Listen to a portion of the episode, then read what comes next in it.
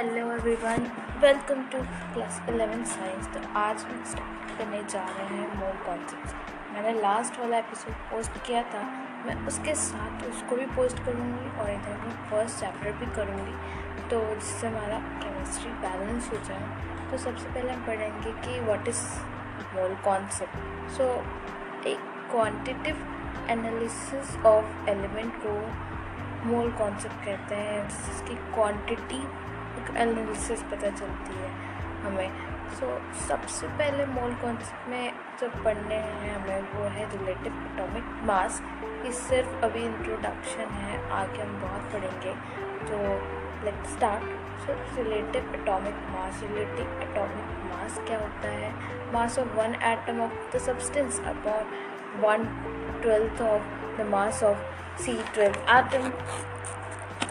So it is the definition of the relative atomic mass. So in this definition the mass of one atom of the substance. So we want to calculate the mass of the atom. How it is calculated?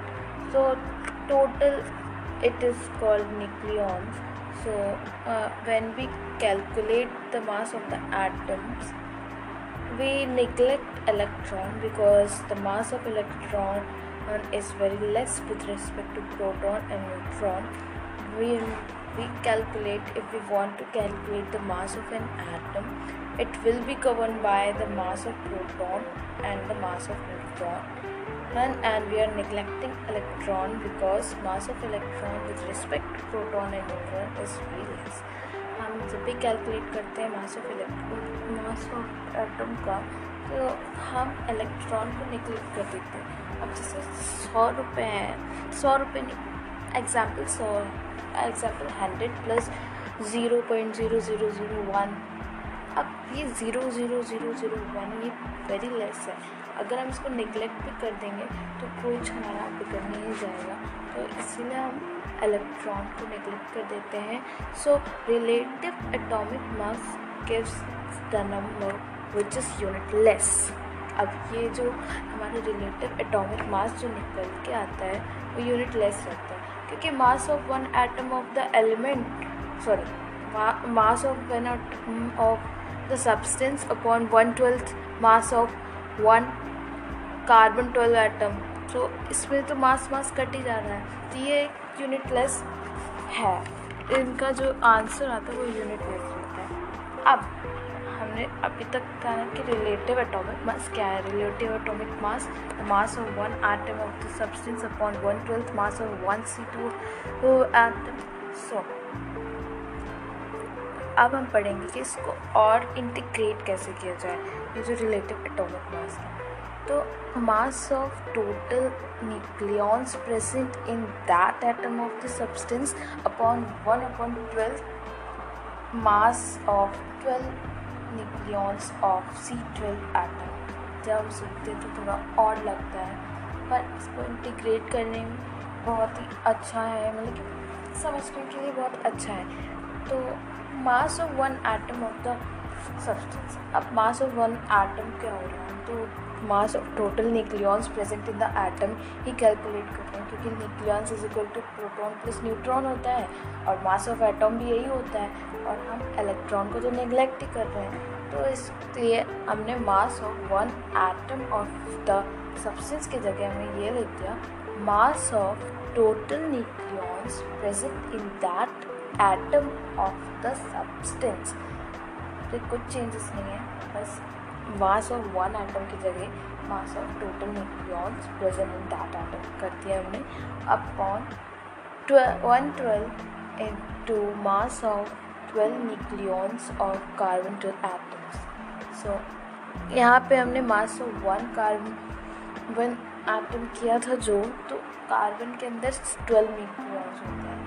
Six proton, six neutron, six electron. Electron को neglect कर देते हैं तो six proton plus six neutron is to twelve nucleons so हम यहाँ नीचे one twelfth of mass of twelve nucleons of C twelve C dash twelve atom कर देते हैं। तो अब हमारे पास एक क्या आ गया है?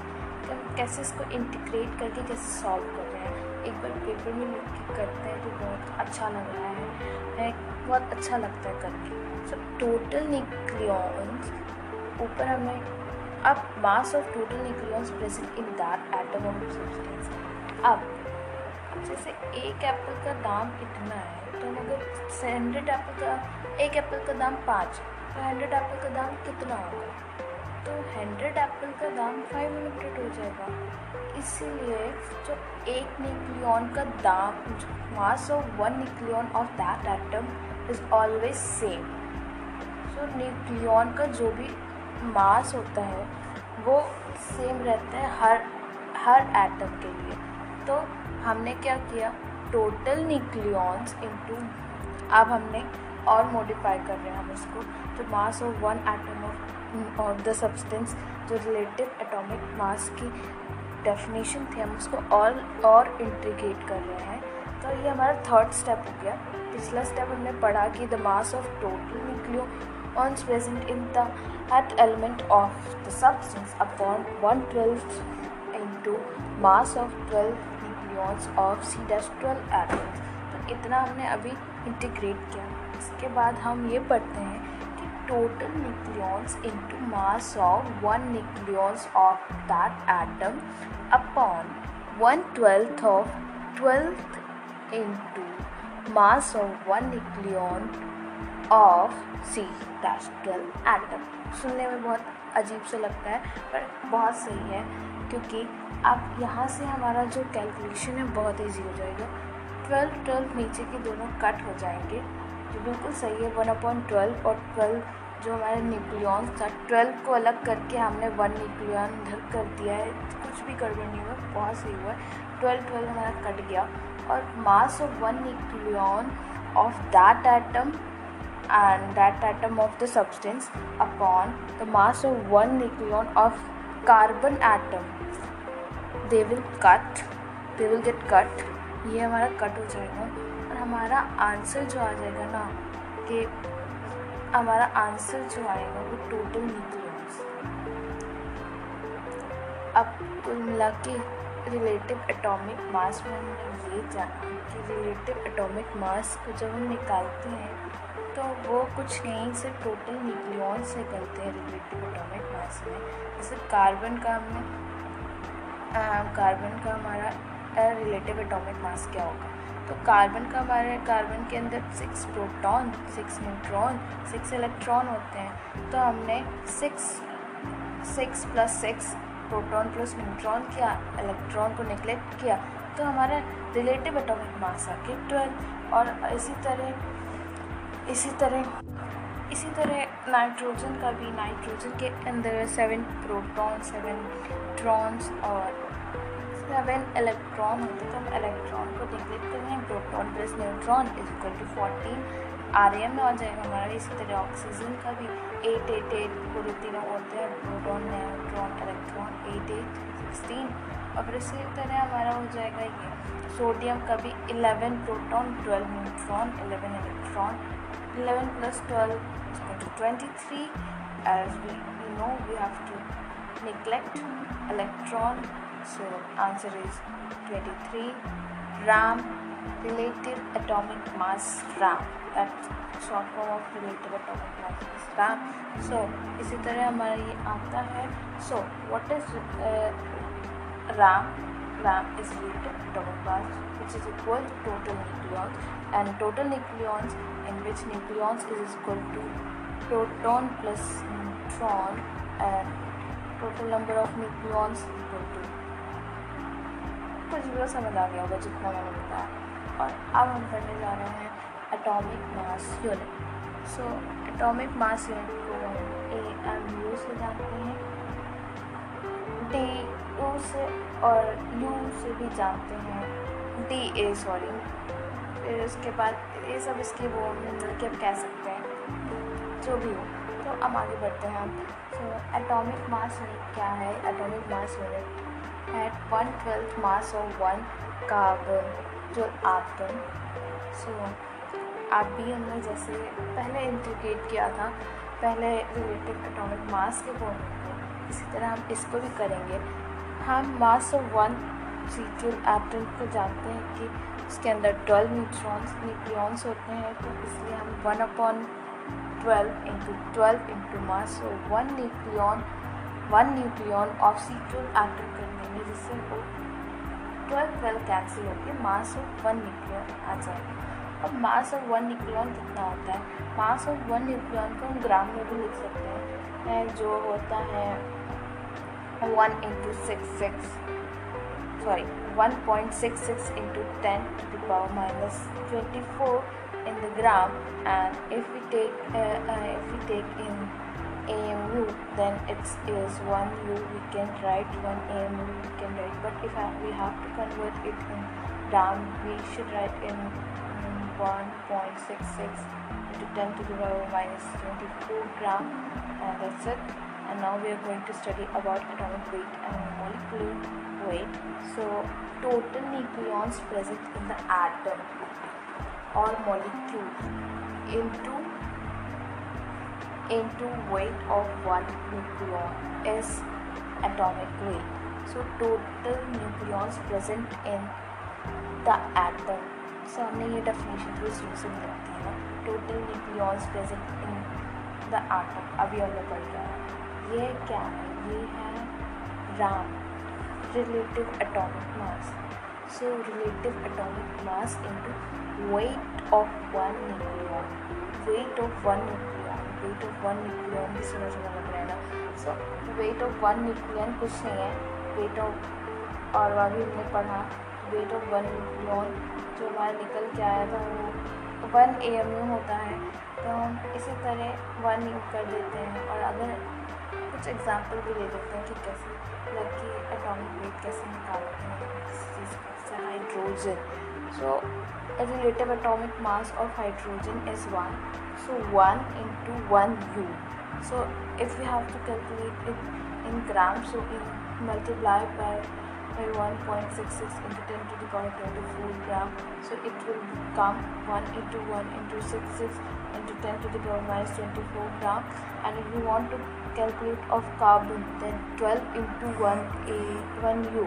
Then it will come 12 into 1.6 into 10 into the power minus 24 in grams.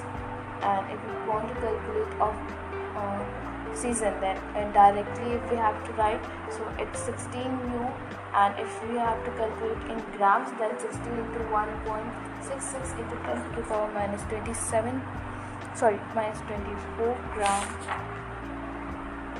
ऐसा हमारा ये आ जाएगा अब कुछ क्वेश्चंस कर लेते हैं बोल के समझाऊँगी बोल के समझेंगे समझूँगी और देखेंगे कैसा आता सो so, एक हमारे पास सैंपल है। Four sixty gram of sodium atom है। तो हमारे हमको हमको फाइंड क्या करना है? Find out the total number of nucleons present in that so हमें फाइंड क्या करना है? न्यूक्लियॉन्स प्रेजेंट जितने हैं उसमें वो फाइंड करना है। मतलब कि टोटल प्रोटॉन एंड प्रोटॉन और हमें कुल मिला के राम निकालना है। सो so, हमें क्या देखना है इसमें कि न्यूक्लियॉन्स मतलब प्रोटॉन प्लस न्यूट्रॉन होता है। So forty six gram of forty six gram क्या प्रेजेंट है प्रेजेंट है सोडियम प्रेजेंट है।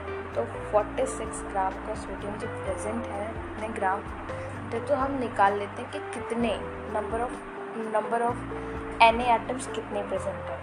तो हमने अरे यार सीधी सी बात है अगर एक सैंपल में हमारे पास सौ एप्पल रखे हैं और हम एक एप्पल का वेट जानते हैं। तो हम एक वो नहीं निकालेंगे कितने हमारे पास एप्पल प्रेजेंट हैं। मान लीजिए हमारे पास लिए हमने, अरे एग्ज़ाम्पल में थोड़ी गड़बड़ी होगी हमारे पास हंड्रेड के जी एप्पल्स रखे हैं और हम एक एप्पल का जानते हैं वेट इतना। तो हम उसको जब जान जाएँगे ना कि हमारे पास कितने एप्पल हैं अंदर तो उसी तरह एप्पल का वेट टोटल एप्पल का weight divided by one apple का वेट तो हमारे पास एक आ जाएगा अमाउंट इतने एप्पल उस कंटेनर के अंदर है।